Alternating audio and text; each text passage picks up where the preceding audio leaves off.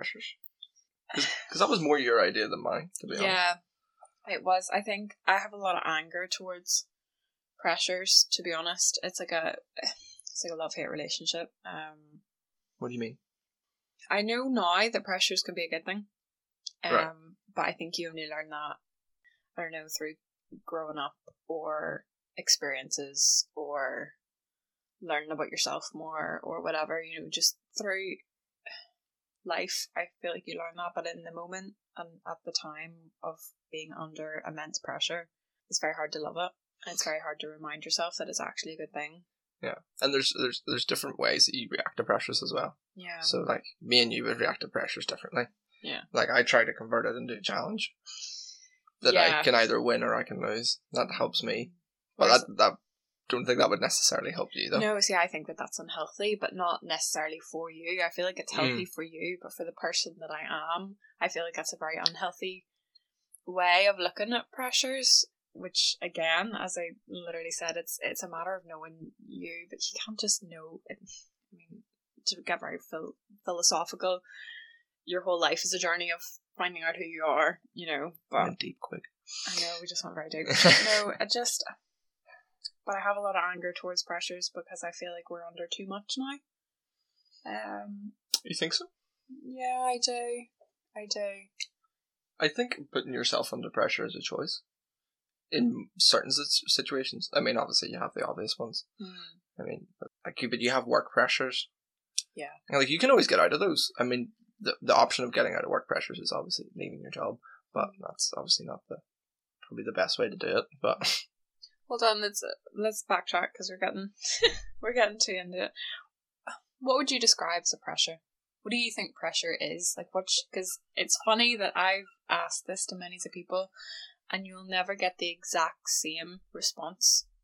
yeah, and I'm trying to think of it now. I mean, pressures for me are situations that I get a certain feeling in my stomach and in my chest whenever I know I'm under pressure. Hmm. like pressures to me are things that challenge me and that make my body start to like you know when you feel like a bit warm and you start to like maybe sweat a little? Yeah. then I then I then I know it's a pressure. Until that happens I just think I'm just doing something.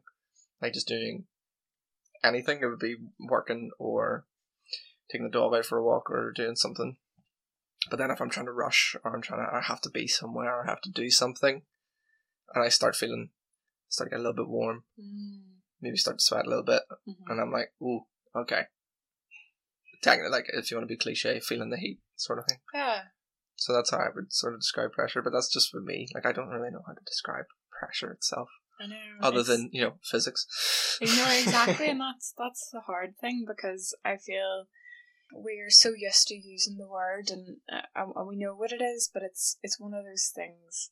It always makes me laugh when you think back to personally when you think back to secondary school and maths for me anyway. I used to always ask so many questions, and it came to the point because because I just didn't understand it, and I would ask my teacher like, "Is there an actual reason why we do this equation, or is it just cause?" Like, is it just cause? Is that just we don't question it anymore? That's just the equation, or like, is there a reason behind it? And it's funny because pressures is kind of the the word pressure is kind of in my head like that, Hmm. where we don't we don't question what it is anymore. We Yeah. just take it, you know. We each individually know how we feel, and that's what our pressures yeah, are. but when you get questioned on how you feel, you don't really know. No. You go, um, it's very hard to talk about your emotions and feelings, not in terms of just speaking out, because if you really want to do it, you can, but in terms of actually Mm. breaking it down, because we don't do that ourselves. So- Completely. Unless you have a good support network around you that you being able to talk about it and people that ask you about it. But it's it's actually I've never heard someone describe pressure the way you did before. Um or just there. Um Yeah, I'm more of feeling rather than. Yeah. It's funny how Yeah. you're talking about school though, because that's the first probably real place that we as individuals comprehend the pressure. Like that's probably the first place where we see it. school. School, because you obviously, I mean, we start nursery here when you're like three, Mhm. so you're in primary school whenever you're what five. Well, I don't know about you, but I felt the pressure to have a nap in nursery because I didn't want to have a nap. Oh, so God, I can't remember nursery other than making other than making other than making cookies and Yeah. Playing in the sandpit. I think I was. That was about. That was about my nursery. Remembered. Heaven to me now. No, um, it's it's funny because Google actually describes um pressure as a an attempt to persuade or coerce someone into doing something. Oh yeah, so that would be more like peer. Well, not even peer pressure because it doesn't have to be someone. Well, see, because that's what I that's what I am not Hmm. like immediately thought was peer That's pressure, Yeah, you do think of other people putting you in that situation. Yeah. and I feel like everybody has always ex- like we have all experienced peer pressure Oh yeah. at some point. I feel like we have also all tried to peer pressure. Yeah. 100 Even without yeah, knowing. One hundred percent. Yeah. Yeah. Again, I think Mm. mainly that's skill. That all starts It's so manifests itself. Yeah, I actually um I, I wrote this morning, I was writing this morning and um just thinking about all this and I thought, you know, in school, your peers are your life. Your peers are your reality. That's everything you know is is your peers and who's who and who does what and who's not allowed to do what and who puts who down, who's at the top and bottom of the food chain Mhm.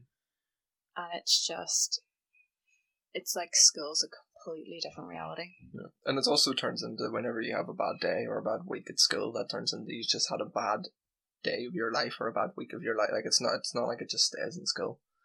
In your Mm. period. I mean all the I mean all the friends I had in school. I mean Mm. we'd all play or see each other outside. play. I mean when we were younger, like I mean play Yeah. football. So not so much now. of course, of course. But- yeah, there's a weird a, a wee fact for you on Google, hmm the glorious Google. The term pressure was used at its peak in 1969, and it's actually fallen from then by half to now. And I thought, is this because we're getting used to the word pressure? Was in 1968, like, was that because people didn't really feel pressure, so people wanted to look it up? People wanted to talk about it, people wanted to question it because they were like, what is this? We've never felt this much. That's when, you know, well, I think capitalism's always always been there, but was that a rise of of pressure of any sort? You know, and No. now we're kind of we're so used to it we don't even talk about it anymore. We're kind of just that's a part of daily life. Well, another thing would be, I mean, humans have been under pressure since the beginning. Well, yeah, yeah, yeah, so yeah, I'd say that obviously you can't look it up whenever you never had the internet. So yeah, yeah. that puts all those years back. But from from now, I think we definitely have a better understanding of what pressure is now than what we did back then. So you're probably right in terms of not having to research it as much. I think we I think there's more information out there to find. I don't think as many people go out to find it. I think people have just learned to deal with their pressures and know that actually having pressure is good as well as, Hmm. as bad. I mean, because if you didn't have any pressure, then you're, you're what are you doing? You're just lazing about probably because you've got nothing to push yourself. No, not necessarily. I would. I'd probably disagree with that. That's someone that doesn't put themselves under pressure. You know. I feel like just trying to improve yourself would automa- automatically put yourself under pressure. But with pressure comes expectation. What about if someone doesn't have expectation of where they want to go? Yeah, but You know. it's a fair point. But it's it's actually um really interesting that you say we know more about pressure now, and that's why we don't question it. That's funny because my thought process is that not that we know more, it's that pressure's changed. I think that the I think what pressure is today in twenty twenty one. God, that sounds weird to say. I know, I know, but is completely different to pressure in nineteen sixty. Yeah. Yeah. You know, it's like completely different in my head.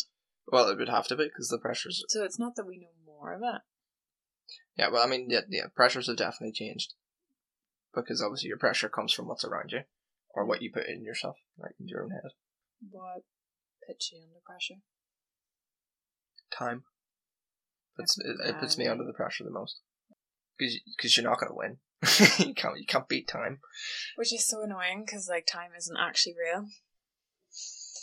time isn't like an actual thing. It's like a man-made construct. We've spoken about this so much. I think it's just a phenomenon that I've recently come to discover that like Yeah, we put time in place to structure ourselves. yeah, and that's the thing that puts us under so much pressure. Something that we made. Well, it is not necessarily when I say time. I don't necessarily mean the clock and the and the clogs turning on the clock. I mean just general aging and a lifespan. I mean, That puts you under pressure. yeah. I mean, you only get one of these. Like, Well, depends how you look at it anyway. Fair enough. well, I only get one of this me yeah. For work for both of us. so, and I'm not going to remember previous or future me's. so this Yeah, is this is me thing, me. yeah. Oh. Um. So So that puts you under pressure. that puts me under the most pressure. In times, I mean, you. I mean, for in terms of long term pressures. I mean, obviously you have the short term, like you need to get, or for me, you in university, you need to get an assignment done Yeah. in a week or, Yeah. Or in a day. You have work and then you want to come home and you have to make dinner. You go, oh, that's a Mm. little bit more pressure on me because I want to just go back and relax. Like you have those individual day pressures that can build up and then make people explode. But Mhm. in terms of long term, like sustaining pressure, would just be to try and fill my time with as much as much positive things as I can, which I don't always do. But but that's then what pushes me to do it because it's like, oh, well, I wasted a little bit of time here that didn't really need to waste. So that's probably my pressure. What about you? Um, I think my biggest pressure comes from my own expectation. Yeah. Of just, I should, I should be doing this. I need to to do this. Um, yeah, it's like unneeded pressures. I think is my biggest pressure. I don't really know how else to expand on it. I think everyone just knows that we all put our own pressures on ourselves. That we, you know, um, you know, I'm a perfectionist, so needing to just have everything perfect, but like not everything has to be perfect. But that's where the pressure comes from. That's where like the expectation of what it should turn out like Mm. or what I should be like. Well, that's what I mean. Like, I don't actually think anything can be perfect. Mm-mm, yeah. And there's always probably a little bit of tweaks that can- can make something better or Yeah. advance it in some way. So, if you ju- I mean, I would definitely agree that you definitely have so much expectation for yourself. I mean, you push yourself through a lot. Mm. Like in the day, you try and do ten things rather than just trying to knock away at three for like three days in a row to get nine done. You know, Yeah, I think that's um, it's like a collective thing though, isn't it? We've Yeah. got such a collective I mean, I would consider it a, a very collective energy charge of just go go go. A lot of people call it hustle culture. Mm. You know, just the whole go get attitude of just get everything done, like product like productivity. Jesus. If I looked up how many times that's used on Google, so you say go go go or hustlers thing, and my one, which is the exact same, but the only thing that I listen to is get after it. Mm. So that's the one I've heard. So Mhm. there's so many different things that all point to the same thing. that's just it's just where what we live in now is just go go go it's not like it's it's funny when you actually think about it now that i've said that would you ever feel the pressure to sit down and stop No, I think taking a day off is car uh, is gives you is courage as a courageous person to take a day off. Like if you work really hard and go Mhm. right, I'm going to take tomorrow off, and you take tomorrow off, like you're a strong person. yeah No, if you're arching about and you don't really do much work and you're faffing about and you take a day off, it's not the same. But if you're like a really hard worker and you take a day off, I heard that, I forget where I heard that from. But somebody like it was about a year ago. I probably heard that and was like, "Wow." yeah I think it was. I actually think it was uh, a guy that is a coach in MMA Hmm. on YouTube, and he said it, and I was like, huh. I forget exactly what word it was. I forget who it was. So I'm not going to say the wrong person because it wasn't them. yeah.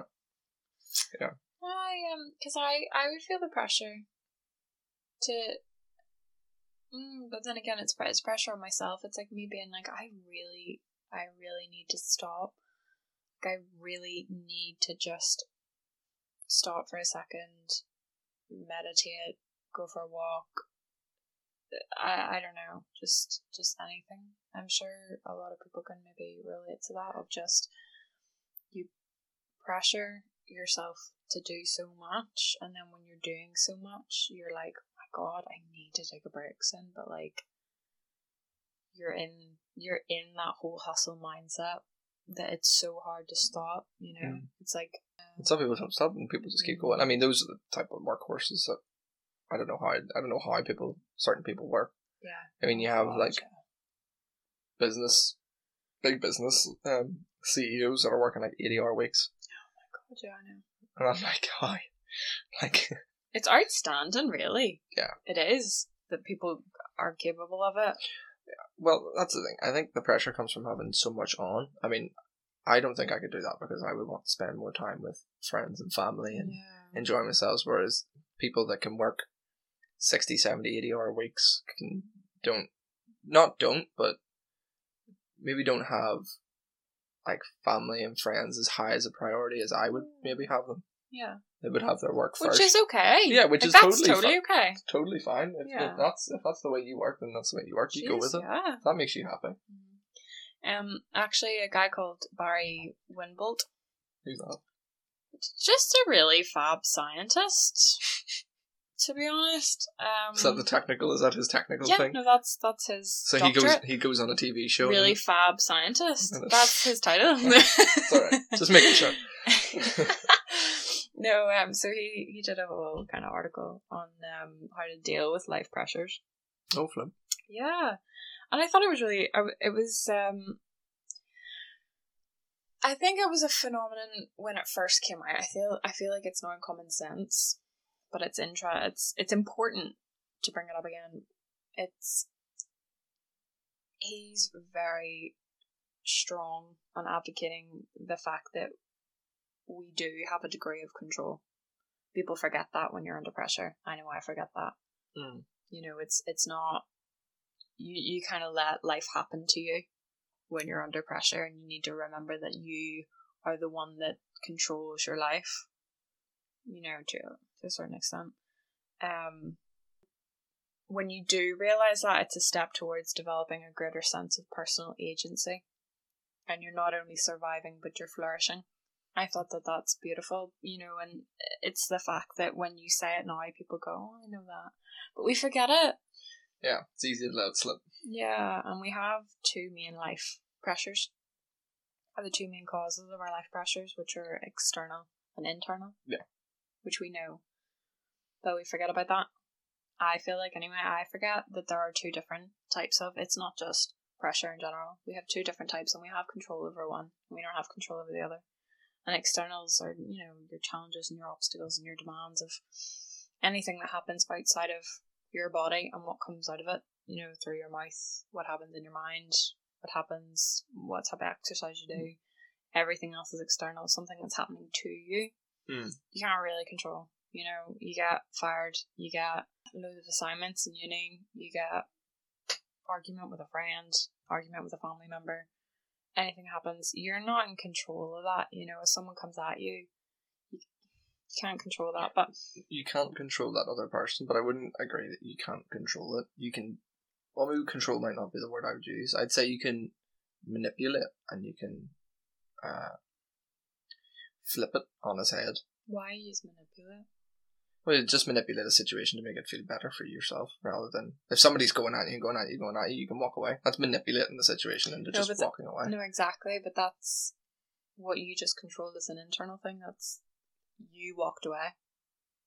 You couldn't control what they were doing, so you thought, "What can I do in this situation that is happening to Well, me? well, I then- can walk away." Yeah, well then maybe that's just. It's You just know? uh, well when you said internal and external pressures, I just thought it meant pressures that come from the outside to you, as in somebody shouting down. And then Well, I yeah. would say that that's the external.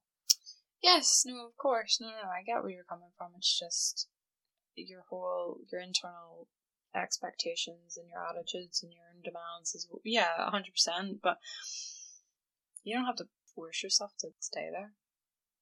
The internal life pressures that you have, which I just said are your expectations, your attitudes, and your demands. You Barry Wilbot Win Bolt. Sorry, I completely butchered his Wilbot. second name. Wilbot. What? Win Bolt. Oh my god. Um, says that you carry these with you constantly, and they they act as a filter through which you view the external pressures. Okay. Right, but I'm starting to understand now. Yeah.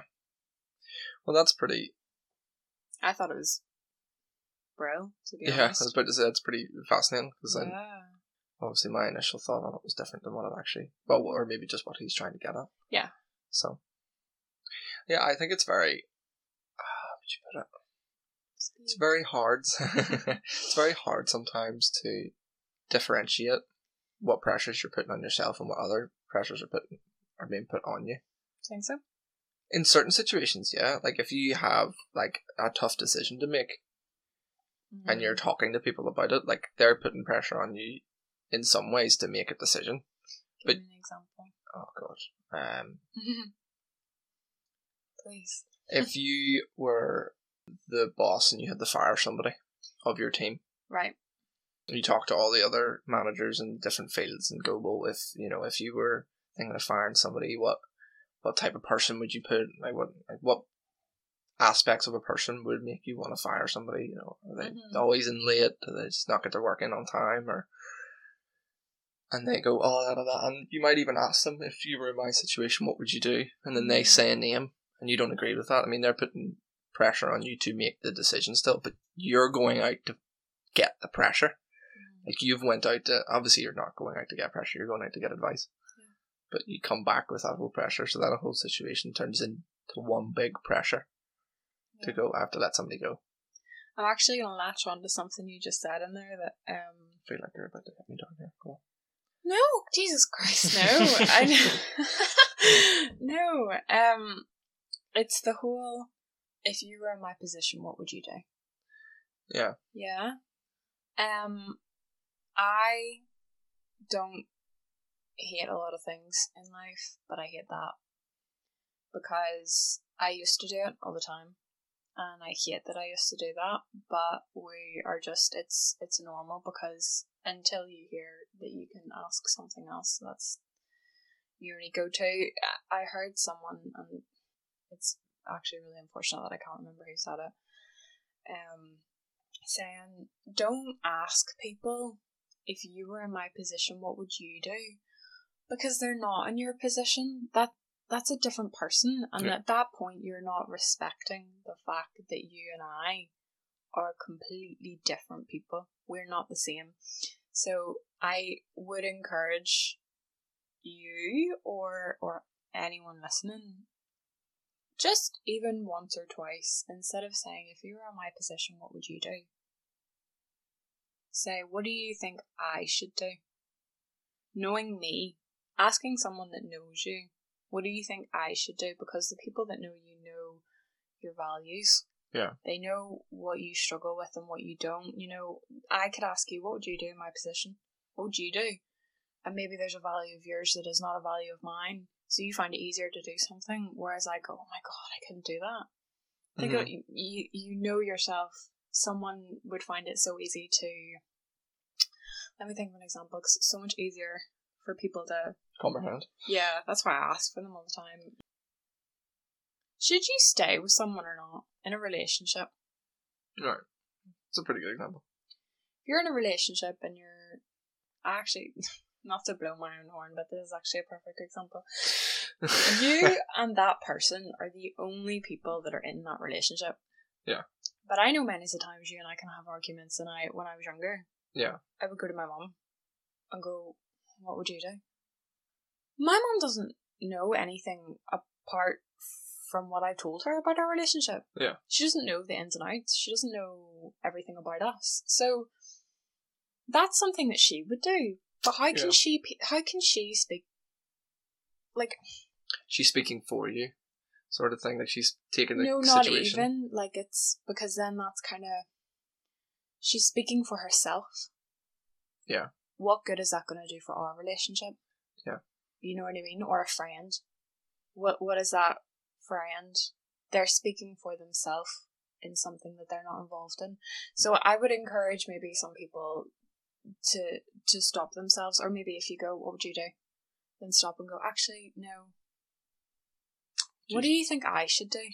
because that still gets that still gets the same question. Because when people ask like, "What would you do?" Mm. all you're looking for is someone else's opinion that isn't maybe tinted by having fuzzy vision for the situation, being not like, too emotionally attached. But if Yeah. you ask somebody, you're totally right. When you say the word "What would you do?" it doesn't make them go and put themselves in your mindset, Yeah, no, put themselves in your shoes. It just makes them say, "Well, I'm a such and such type of person, so this is what I would do." When you go, "Well, I can't do that." See, because in my head now, I knowing what what I know and what we've just spoken about, like when I'm trying to find out something about the other person, I would go, "What would you do?" yeah, Like this conversation. But if it's something that affects my life, I'm gonna go, "What do you think I should know? Knowing me, knowing me as a person, what do you think I should do?" Yeah. And if that's even just, I think you, knowing you, you should maybe go and have a talk with him because I know that that is what helps you is talking. Or I, I know you really like to have some space. I think you now say for instance I was giving you advice and you're a person that needs their space and I like to talk it out. Yeah. If you go, what would you do? I would go, go talk about it. Mhm. But you're like, my God, that's not what I want to do. and I go, but what I think you should do, do knowing you, I think you should should take an Yeah. hour or two away from everything. Just turn your phone off. Just sit with yourself. Was- think about it. That's what I was gonna say. Because even in terms of us, like that uh, situation for us would be so different because me and you never react in the same way to any situation ever. God, yeah. Like never. Like we couldn't be more different when reactions. like we couldn't. No, honestly, we couldn't be more different. yeah. It's like you take a step forward, I go, oh, I'm going to take a step to the side, or I'm going to take a step back. Literally. Confrontation happens, and I'm all for it, and you go, oh god, you're so, you're so egotistical. like, I- like that's the that's the severity of our difference of I reaction. know, I know. For the people that are really interested in um like the science of things, we spoke about this a wee while ago because there are some names that um of our brain that I I do not know how to pronounce. So they And just so everyone knows, we did try and go on Google Translate, type it in, and hit the speak button so we could Yeah. try and maybe say it. But some of them I'll I'll give a go. I'll, I'll give it a good go, but other ones they'll be in the the the notes. the memes. um, they'll they'll be in the notes underneath anyway, so I'll just say the other part of the brain. Yeah. Um. Yeah, so I got this off Harvard Medical School and understanding the stress response. So, because I just know that some people like to actually understand what goes on in our brain. Yeah, You the know, actual like the chemical process. behind it. Yep. Yeah. It's it's process. it's interesting. I think it's important Well, that we should know it. So, Harvard Medical School says that uh, a stretch. Ugh, wow. good start. Good Very start. good start. Right, take two. Where's the wee clump thing? so Harvard Medical School um, says that a stressful situation of any kind can trigger a cascade of stress hormones that produce well orchestrated psychological changes. Um, so this combination is known as the fight or flight, as we all well and well and truly know from our ancestors.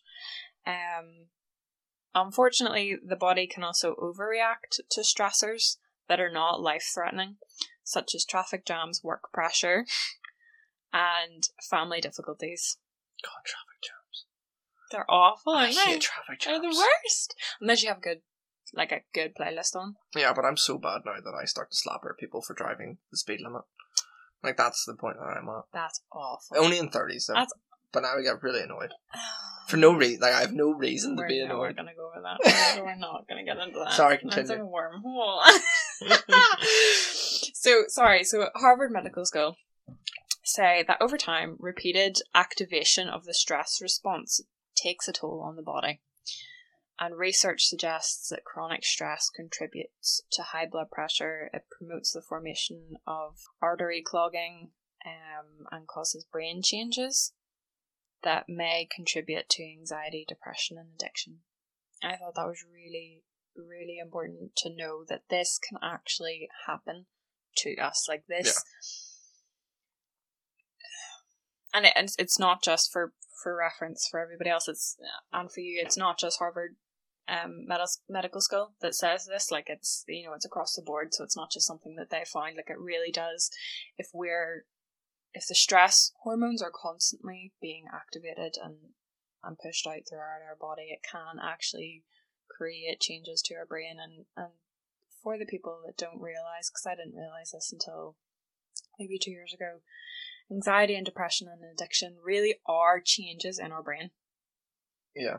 They you are. know, like they, they actually are. They're not just something that we feel. Like it's it's a genuine, you know, either chemical imbalance which comes from the brain and and etc. Not Um, not only that though, but when you have all that stress, it doesn't even only just affect your brain.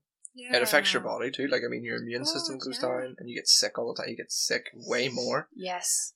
You you'll have aches and Mm. pains more, and then that pain will make you stress more because you can't do what you want to do, Yeah. and it's just a vicious cycle. So Yeah. So, um, basically, what happens is the stress response begins in the brain. Um, and when people, when someone confronts an oncoming car or other danger, the eyes and or the ears send the information to the amygdala, which is another part of the brain, the area of the brain that contributes to emotional processing.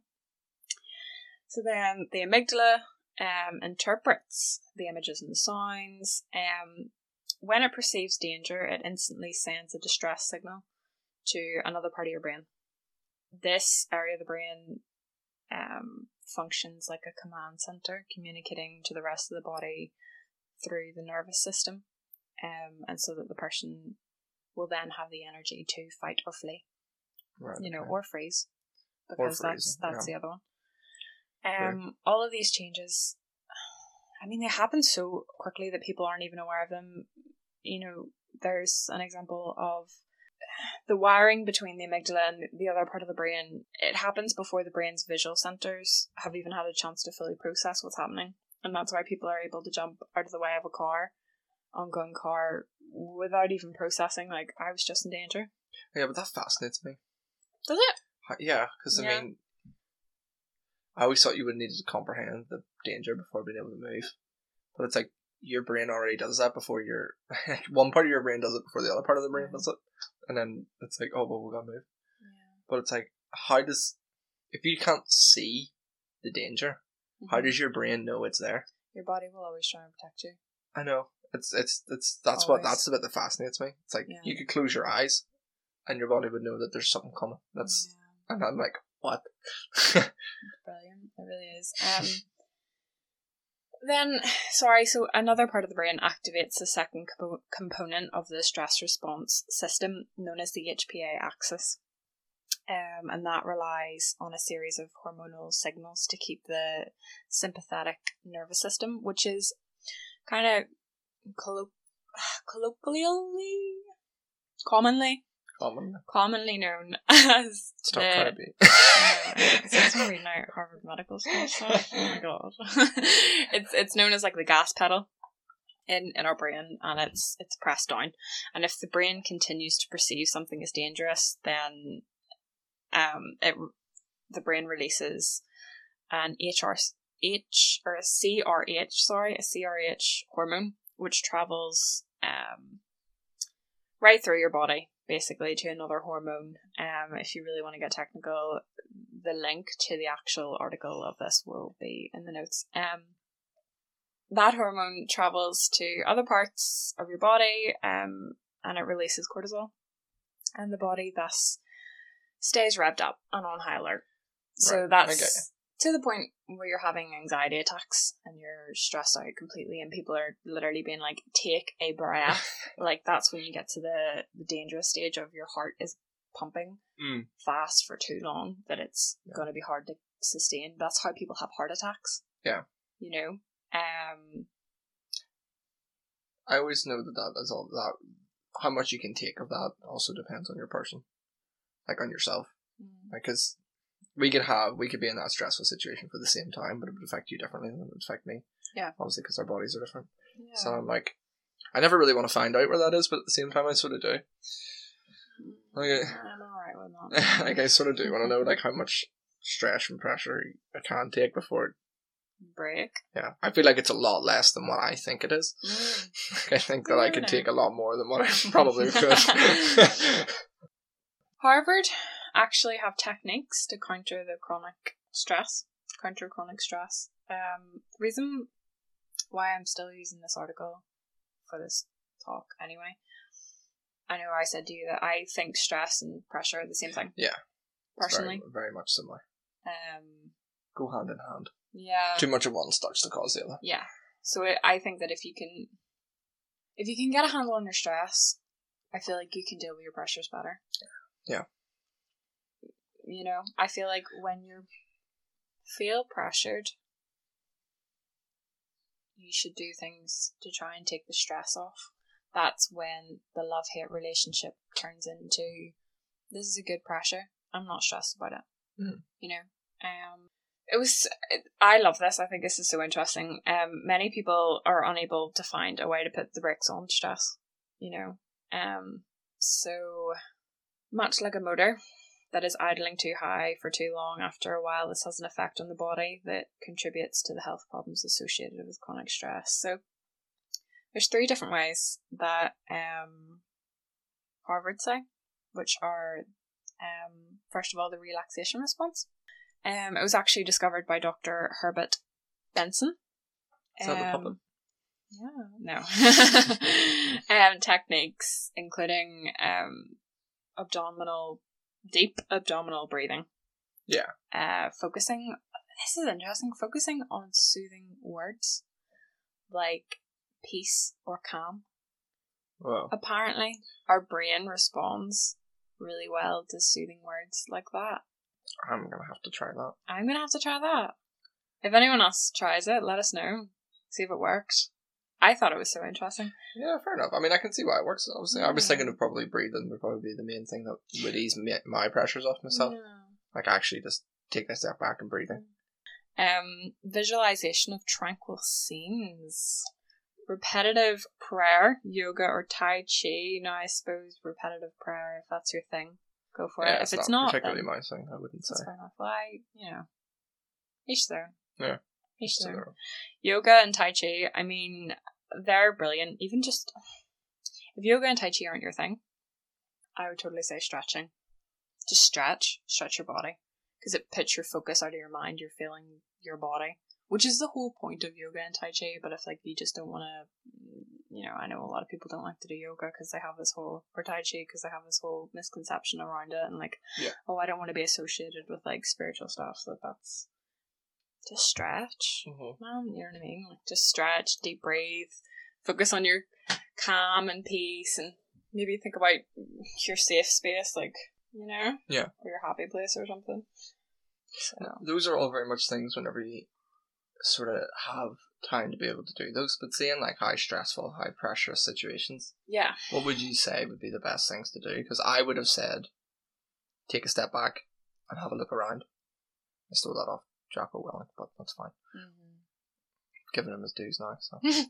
finally, it's taken you long enough. to well, and I'm time. doing I'm doing it online now, so everyone would know Okay. anyway. So but Um, I personally, if I'm in a high stressful situation, um, I don't physically take a step back, but you know, you take a step back in your head and you go, I just kind of go, hold on, stop, just stop. And if that's even saying to another person, hold on, just stop for a second, you know, it can seem quite rude, but at that particular moment in time, I don't really care. Yeah. Um, Well, see, I always I always used to try and get around that by saying, like, making fun of myself to make them feel okay. Hmm? So, like, if, if somebody was saying a bunch of things to me and I was starting to go, right, okay, I'm getting really confused here, and it's starting to mess my brain up, I would make fun of myself, being like, hold on, I'm just getting all confused, maybe I an idiot. No. What was the, um, and then try and bring it back because I think a lot of pressure and stress comes from us going too far ahead in our processes thinking too far ahead rather than going, okay, well, what's the next two, three things I have to do? yeah. And we're sitting there going, okay, what's the tenth thing I have to do? And I have to do all this in between. And I'm like, oh, how am I going to do that in, in an hour?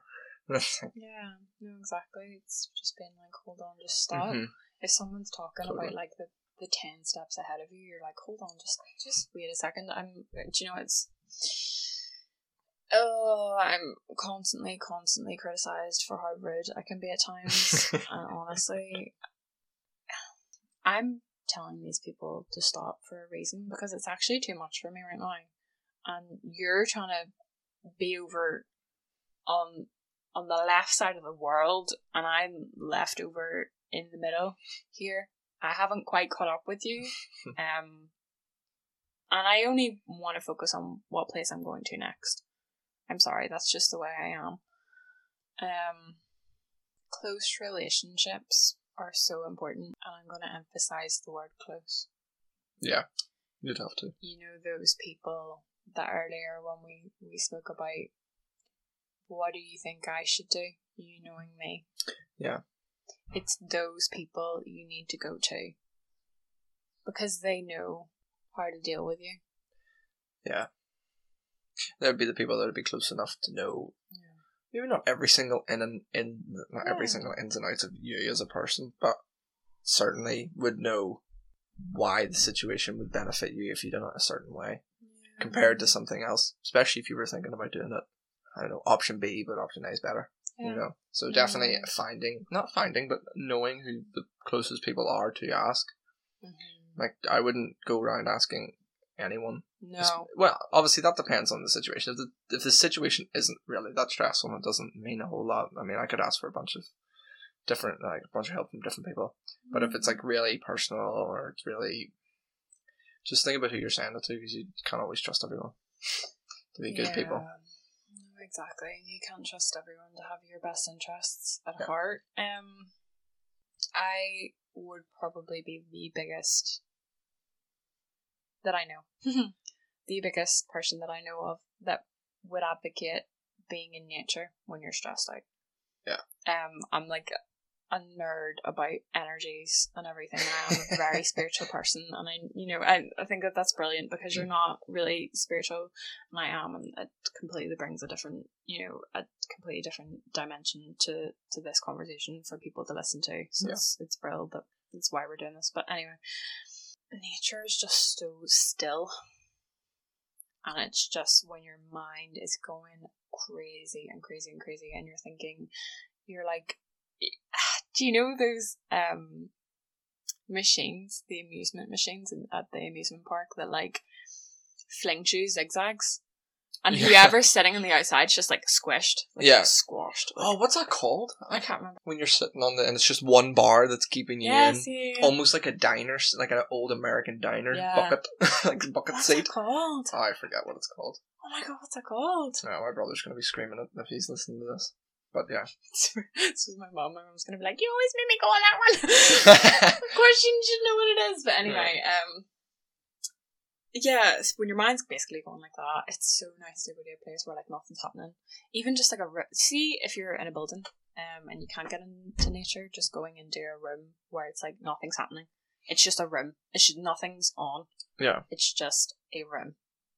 You know what I mean? That's why a lot of people just go into the bathroom and they can just sit because nothing really is moving. They can close themselves into a cubicle, and if that's your only place to go, honestly, go there. Yeah.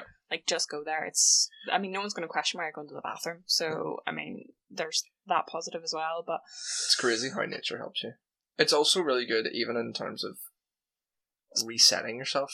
yeah, I mean, we recently went to walk up a mountain, and never mind like how like you hurting your ankle and stuff. Mm. Never mind that. I mean, but before in the car, I said you, you're gonna get humbled because you Oh, hadn't God. properly went hiking before up a mountain, Mhm. and you laughed at me because I said everything like you're like everything is against you. Yeah. No matter how big, I mean, the mountain that we were walking up isn't a particularly high mountain in terms of mountains of the world. But even in that, it's it's hard and it's tough, and it's just being in nature that can reset your perspective of everything. It's like we get so caught up in our own lives of, you know, technology and well, social media. I know that is technology, but Mhm. you just get caught up in everything that whenever you ever you go back out and just take a walk in the fresh air, it's like wow, there's more than just I think when you're at the sea or or looking at the sea and looking at the ocean, it makes me feel really really small. Um and for some people i know that that doesn't help. You know it, it makes them feel even more ins- insignificant.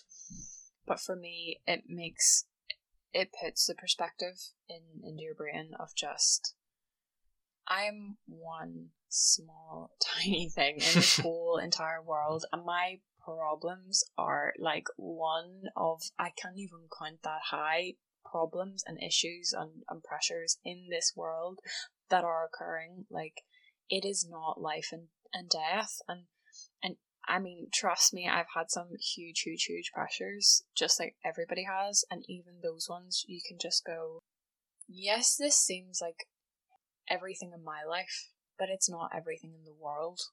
And for some people that's gonna give comfort, some people that's not gonna give comfort, and if that doesn't work for you, I mean, there are so many other ways of looking at it, but for anyone that maybe that will help, you know, that's just one way of looking at it and just thinking. My pressure is like one grain of sand on an entire beach.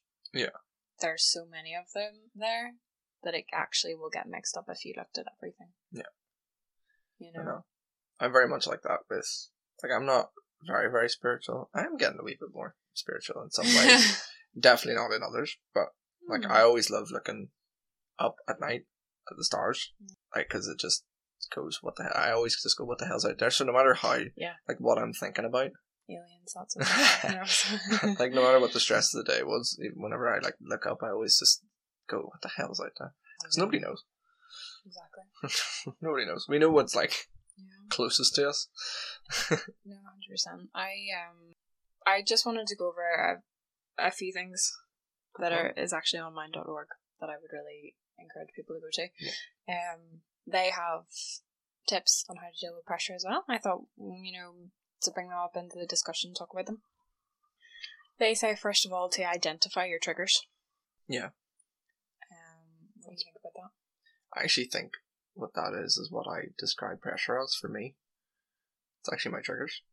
But I'm just thinking about it now, because I said getting hot and feeling warm and sweating. I'm thinking that's probably my triggers of getting stressed and getting feeling like being under pressure. You would say that. Well, wait, what?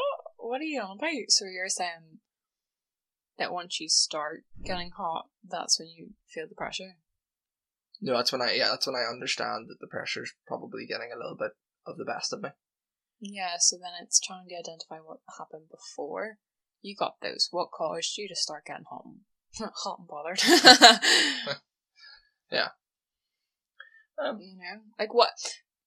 Easiest way to put it is, okay, you started getting warm in your chest. Yeah. That's where you feel it. well, I feel it everywhere. I just get hot. Okay, well, you start getting hot. Yeah. What just happened? Like, what just happened before you realized you started feeling hot? Big line caught up in the in the queue when I was working. That's your trigger. It's normally yeah. So, one thing caused the feeling. Yeah. Which causes the stress. But like, what was the thing that just happened? I would, I would encourage people, you know, when they, if they don't feel it, because I, I feel it too physically. But if you don't feel it physically, you know, once you've just caught on that you're under a lot of pressure and you're realizing that you're running around like a headless chicken, what just happened? Like before you clicked on, oh my god, I'm so Yeah. stressed right now. Like, Yeah. like what just happened? And then if that wasn't it, what was the thing that happened before that? Okay, and most likely the one before that is going to be the one, Yeah. but you can trace it back to what was the first thing that happened, and then I started running around. Um, I would definitely say though to try and figure out how your body reacts to it though. Yeah, no, to understand it. So obviously my, my mind's getting hot and you know Yeah. starting to sweat. Whereas people might start to maybe talk a little bit faster because their hearts beat a bit more. Or maybe people like feel their heart beating a little bit more. Or maybe people just feel a bit more anxious. Feel their tight their chest tightening a little Mm. Yeah, bit. that's Like yeah, that's what I feel. so everyone will have their own different. I'd say try and maybe figure out what yours is individually. Because then, well, at least when you know and you can start to feel it, it means that you can start preventing it getting any further earlier. And that's all that we're all going to try and do. Because that means then we can actually take more pressure. Like when we understand how to react to pressure, Yeah, we can actually take more. that's an interesting thought process. because I mean, at one stage, the big line stresses me out, and I I'm a barista, so I spill the milk or whatever the hell. but the next time I go, right, well, I got hot, hot and I started sweating, and then I started thinking about that rather than thinking about the drinks, and I forgot a bunch of drinks and all this. So it's like, right, Yeah. well then, let me just not focus on that. Let me just take one customer at a time, and I'll get through it. Which means then when an even bigger line comes, or I need to do two jobs rather than one, Mhm. just simple things like that. So Um, I we can have um different types of stresses. We can have ones that come up regularly. You know, like um, Yeah. bills, yeah, appointments. which everyone will get. Yeah. Oh yeah. So Um, you can't get away from that. Hundred percent. We can have like one-off events that are on your mind, like exams, moving house, Yeah. etc. And then we can have ongoing stresses like you know work problems if you're a carer, um, you know the pressure of trying to do well in uni, pressures of your Mhm. friendship group if you have any of those. Just stuff like that. Um, and you'll you'd be surprised to find out how much you're coping with at once Yeah, when you have the time to sit down and go, what am I really stressing about? You know, I, I love, love, love doing that, and it it scares me, and it used to scare me more than it does now. Of just going, okay, let's actually face this. Let's sit down. Let's get a page, or get the notes on your phone, and write down everything, big, small, minute, anything that causes you stress and pressure. Write it down. Like you would be so surprised to see how much you're hoarding yeah, up in your brain and in your body of just stress. And it's it's so it i i, I love this because mind.org said this as well that remember that not having enough work activities or change in your life can be just as stressful yeah. a situation as having too much to deal with. And i thought that that was phenomenal Yeah, I'd actually, I, I, although I haven't heard that before, that's pretty good. same because it's so true if you don't have enough going on in your life you're stressed and i, I think that that's due to hustle culture because we're you know I definitely know a few people that want to be kept busy the entire time, and when you can't be kept busy, then that's when people start to get, out. Yeah. yeah, people start to get, you know, really Me no. tipped off at every little thing that happens. And, yeah. yeah. The uh, the second thing was organize your time. Now, organize your time. I am your girl to come to. Let's have a chat. I will write five thousand blogs about this about organizing your time. No, um, Wait, you like planning? Since when? oh, it's my favorite thing in the world because it's like my it's. It's funny just- how all the listeners don't know that, but they will get to know that Oh, how much you love planning. It's just for me the only way that I can like decom what what is that word? De- Decombobulate. It's not English, but that's my word. Decompartmentalize. no, discombobulate. Okay. Decombobulate. That's what I use. Okay. Discombobulate. Right, we'll use that word. Um, What decarb? what was it? What was the one that you just said there? Decompartmentalize. There you go. I can't say that. I'm too stupid. oh. Um, do you love how I didn't say you're not? Oh my god, that's awful. You're yeah, not. fuck you. You're that's you. You're going to hell. no.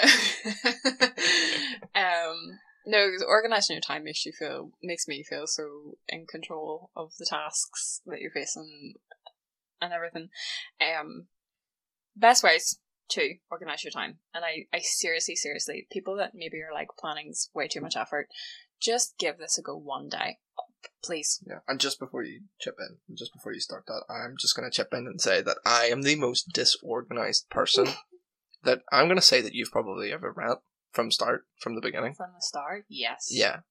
Um, and I have completely changed in that Yeah. for the better as well. Like I feel way more in control of actually what I'm doing, and I- and I uh, going back on my initial point of time being my worst long term pressure. Mm. That you know, planning out my time has given me more time to do more things Yes. Because you realize how much time you waste. Yeah. And even if you do what Rich says, or even if you just don't do anything at all, just try and sit down for 20 minutes and figure out how much time you waste in a day. And then just multiply that up for a year. I wouldn't encourage everybody to do that because that would cause a lot of Negativity. damage to myself if I did something like that. So if you're someone that has the same mindset as Dean, hundred percent, I I would back him up fully on what he just said. If you're someone like me, I would maybe try and stay away from stuff like that. You don't need to put the extra pressure on yourself of Yeah, you know, enough. like you're aware of how much time. Mm, You don't want to put a number to that. yeah. If if that's what you what stresses you out, and that's what would stress me out. So hundred percent, I agree with what you're saying. Yeah. I prefer But- to have a number so then I know that I can relate it to the next time and maybe shut it down. But again, yeah, you're right. If that's not your thing, if you don't want to put a number to things, you don't have to have a number to it. Yeah, hundred percent. There's no point putting yourself through extra stress if you don't want it. Yeah, if you if you know just that, Yeah. that's when you kind of know yourself and you know what to stay away from and what what Yeah. can encourage you and what. mm, hmm At the end of the day, at the end of the day, it's all just taking one step at a time. Hundred percent. So speaking of steps, best thing to do first of all is to identify your best time of the day and do the most important tasks that need to be done or that need the most energy and concentration. Do those at that time. That doesn't have to be the morning. Yeah. And we have such a obsession. I'll, I'll use the word because I have an obsession with um, morning routines Yeah, like watching them on YouTube, I will literally spend my whole night watching morning routines to see like, oh my god, this person's so productive. And people are always saying like in the morning, like get up early and you know, get yourself sorted and do your biggest task first. And you're so productive. Like you, you literally see it like in clickbait titles like my five AM productive morning routine. like that's fab, right? But what about the ones like me and oh, me too. that hate the morning? Like Oh, the no, morning is okay, not me. the morning is not my time to do. Like I don't have concentration. Like I hold on, I need to have my personality just first, right? First of all, before I That's even talk. coffee for anyone. It is. it's coffee. Before I even think about talking to someone, never mind putting my face to something that takes so much concentration and effort and energy. Like, and that's the thing, like, you may be a night person. That may be your prime time, or in the middle of the day, just after you've had lunch, or 4 p.m. Who knows? Like, just experiment with it, and whatever that time is, don't let anybody, and I really mean this, don't let anybody tell you that that isn't the right time to do your most serious stuff. Yeah. Because if that's nighttime, then that's bloody nighttime. If that's 3 p.m., that's 3 p.m. for you. Like, don't let anyone else go, well, you should be productive in your morning. Well, no, you're productive in your morning because that works. Mhm. But for me, that's not how it works. Yeah. And by the Um, way, that's okay. so okay. It's so okay. Um, making haha lists, lists, lists, lists, lists, to do lists. I could talk about them all day. you say why you would make a to-do list. I make to do lists because when you tick off to do lists or when you cross something off, it releases dopamine. And that is one of our happy chemicals. We have four happy chemicals. I can go through them some other time. Dopamine is what we get when we achieve things. Yeah. We tick something off. And that's so, so good. Like, it's so vital to feel like we're getting somewhere. You know what I mean? Yeah. You have this big long to do list, or you have a even just one that has three things. See, whenever you get to tick something off, how good does that feel? It does. It feels good. How good does that feel? It does. It feels good. Definitely does. Now I make lists, to-do lists, because I have the most forgetful mind in the entirety of the world, mm. and I Yeah. forget what we talk about ten minutes after we talk about it. It's so frustrating. Only sometimes though. So all the doctors that are out there going like, "Well, he's basically got A, B, and C." No, so I do it to make sure that I keep track of everything because I'm I'm the type of person that will think of something to do in the exact moment where I can't write it down. Mm. So, like for instance, in the shower, Yeah. I think of some. Oh, that's what I need to do today, and then I go, ha! I can't write it down right now. I know. and then I come back out and I never write it down because I Mm. forgot about it. So, what do you do in that moment? what do you do in that moment? Yeah, what do you do when you? I have a write it down? waterproof phone, so I type it on my phone. I just just take my arms out of the shower and type it on my phone. Please, if you don't have a waterproof phone, please don't do that.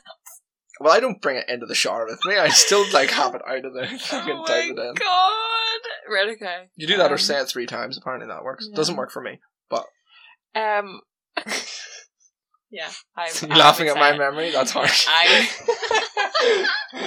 I would say it over and over again. Basically, if I was in one of those moments. Um. Yes, sorry. So arrange them in order of importance. Make sure you do the most important ones first. Um, Also, I just want to say that I Mhm. forget the name of the actor. I think it's uh, what's his name? It's Mike Michael McConaughey. Yeah. You know that's his Michael name. Michael McConaughey. Yeah. So he does lists. No, and it's Matthew. Is it Matthew or is it Michael? Matthew McConaughey. It is Matthew. I can't believe it. I I don't know believe why. I I'm got- embarrassed. See, I know. I'm embarrassed too. Anyway, He makes lists and he writes everything you can think of. Yeah. As in, like, gives his wife a hug and a kiss is on his to do list. Yeah. And stuff like that because he likes to tick it off and Yeah. write. So don't just think about it as things you have to do, like you know, washing or take the dog out, or it's everything and anything. The more you write, if no, to be fair, if the more things you have down stresses you out, then don't write as much stuff. oh yeah, yeah. But Mhm. If you're one of the people that actually enjoys taking stuff off, then just Ex- write down every yeah. little thing that you do. Experiment with your lists. Honestly, like experiment with them. And one way I would experiment with them, which is my, my next point, is some people love timetables. Other people love lists. You know, people. Some people really like to have at 9 a.m. I'm doing this until 11 a.m. and then Mm. at 12 p.m. to 1 p.m. I have my lunch. Then at 1 p.m. to whatever time I'm going to do this. I'm like that. What are you like? I'm not like that. My brain purposely self sabotages. So I'll have to do such and such from so it'd be like maybe take my dog out from nine to ten and I get back and you know have you know, breakfast slash brunch uh, from eleven to twelve. And my brain would go, ah, you think you're having food now? No, you're not. we're gonna we're gonna we're gonna make you want to do something else, and then you're gonna have lunch at like three o'clock in the afternoon. So my brain doesn't do the whole timetable thing. Tried it, doesn't work for me. But the lists work. I really do love how we are so different for this podcast. I think if we were the same, we wouldn't be able to do this because it would just be the same opinions as and the same person do it, Yes.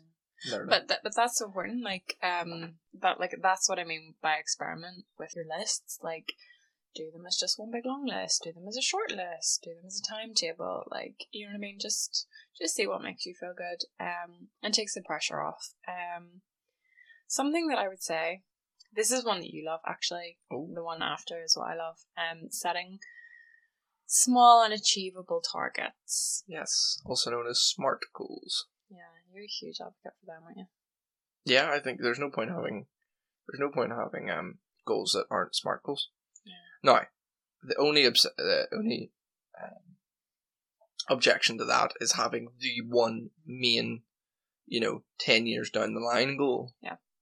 But in terms of what am I going to do for this year, Mhm. you're not going to go from nothing to shit up in one year. You got to take baby steps. You got to have to have.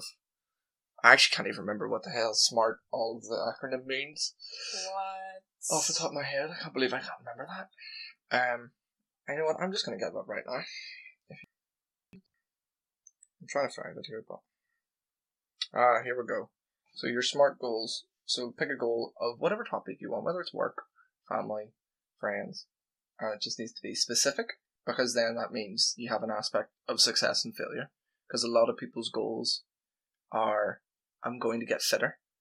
That, that's just a fair goal, but it's not because Mm-hmm. you have the aspect of saying you got fitter in one aspect, but you didn't get. You know, maybe you got. Maybe you could run a little bit longer, but your explosiveness fell away.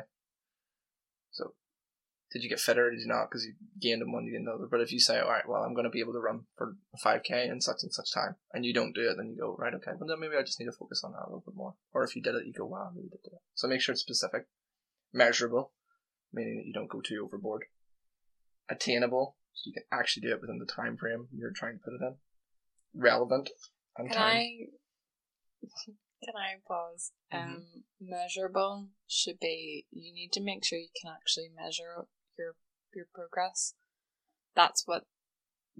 That's what that is. There you It's um, you know, like if you're losing or gaining weight, you can measure that by either like the inches or or Keeping the track of it. yeah, like you need to make sure you can keep track. If you want to run a five k, you need to be able to measure that so you know like how long you did in your first one, then your second one, then your third one. Like that's to be able to know where you are at that specific moment in time instead of having point A and point B, you need to have point A one, point A two, point A three until you get to B because that helps you look at how far you've came Yeah. and also know okay i have x amount of steps or x amount of miles left until i'm reaching the 5 10 15k you know what i mean Yeah.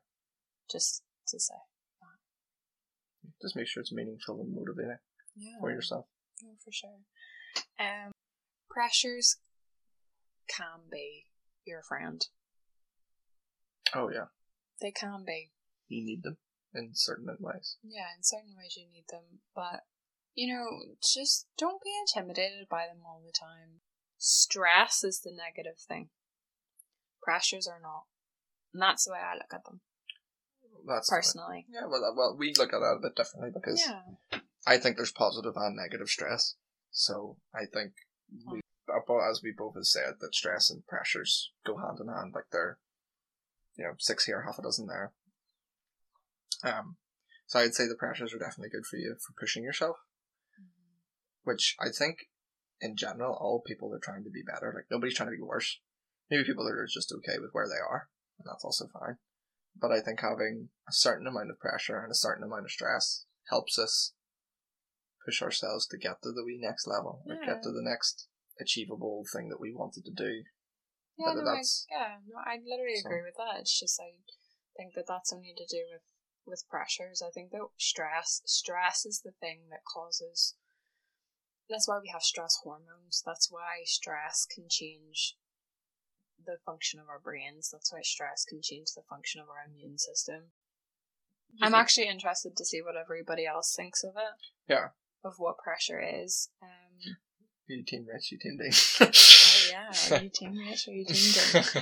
Um, I, I want to just end it on this lovely quote, and I hate, I hate, I hate, I hate that it's anonymous, but it's Oh, somebody nobody wrote put this. their name to it. Oh, somebody wrote this, so if anybody knows, oh my god, please tell me because I literally want to reach out to this person. It's adorable.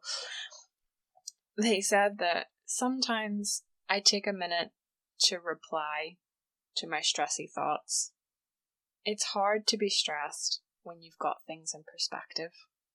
Most of the things I worry about are either things I can't change or things that aren't earth shatteringly important. And I just I'm in I'm in love with this person.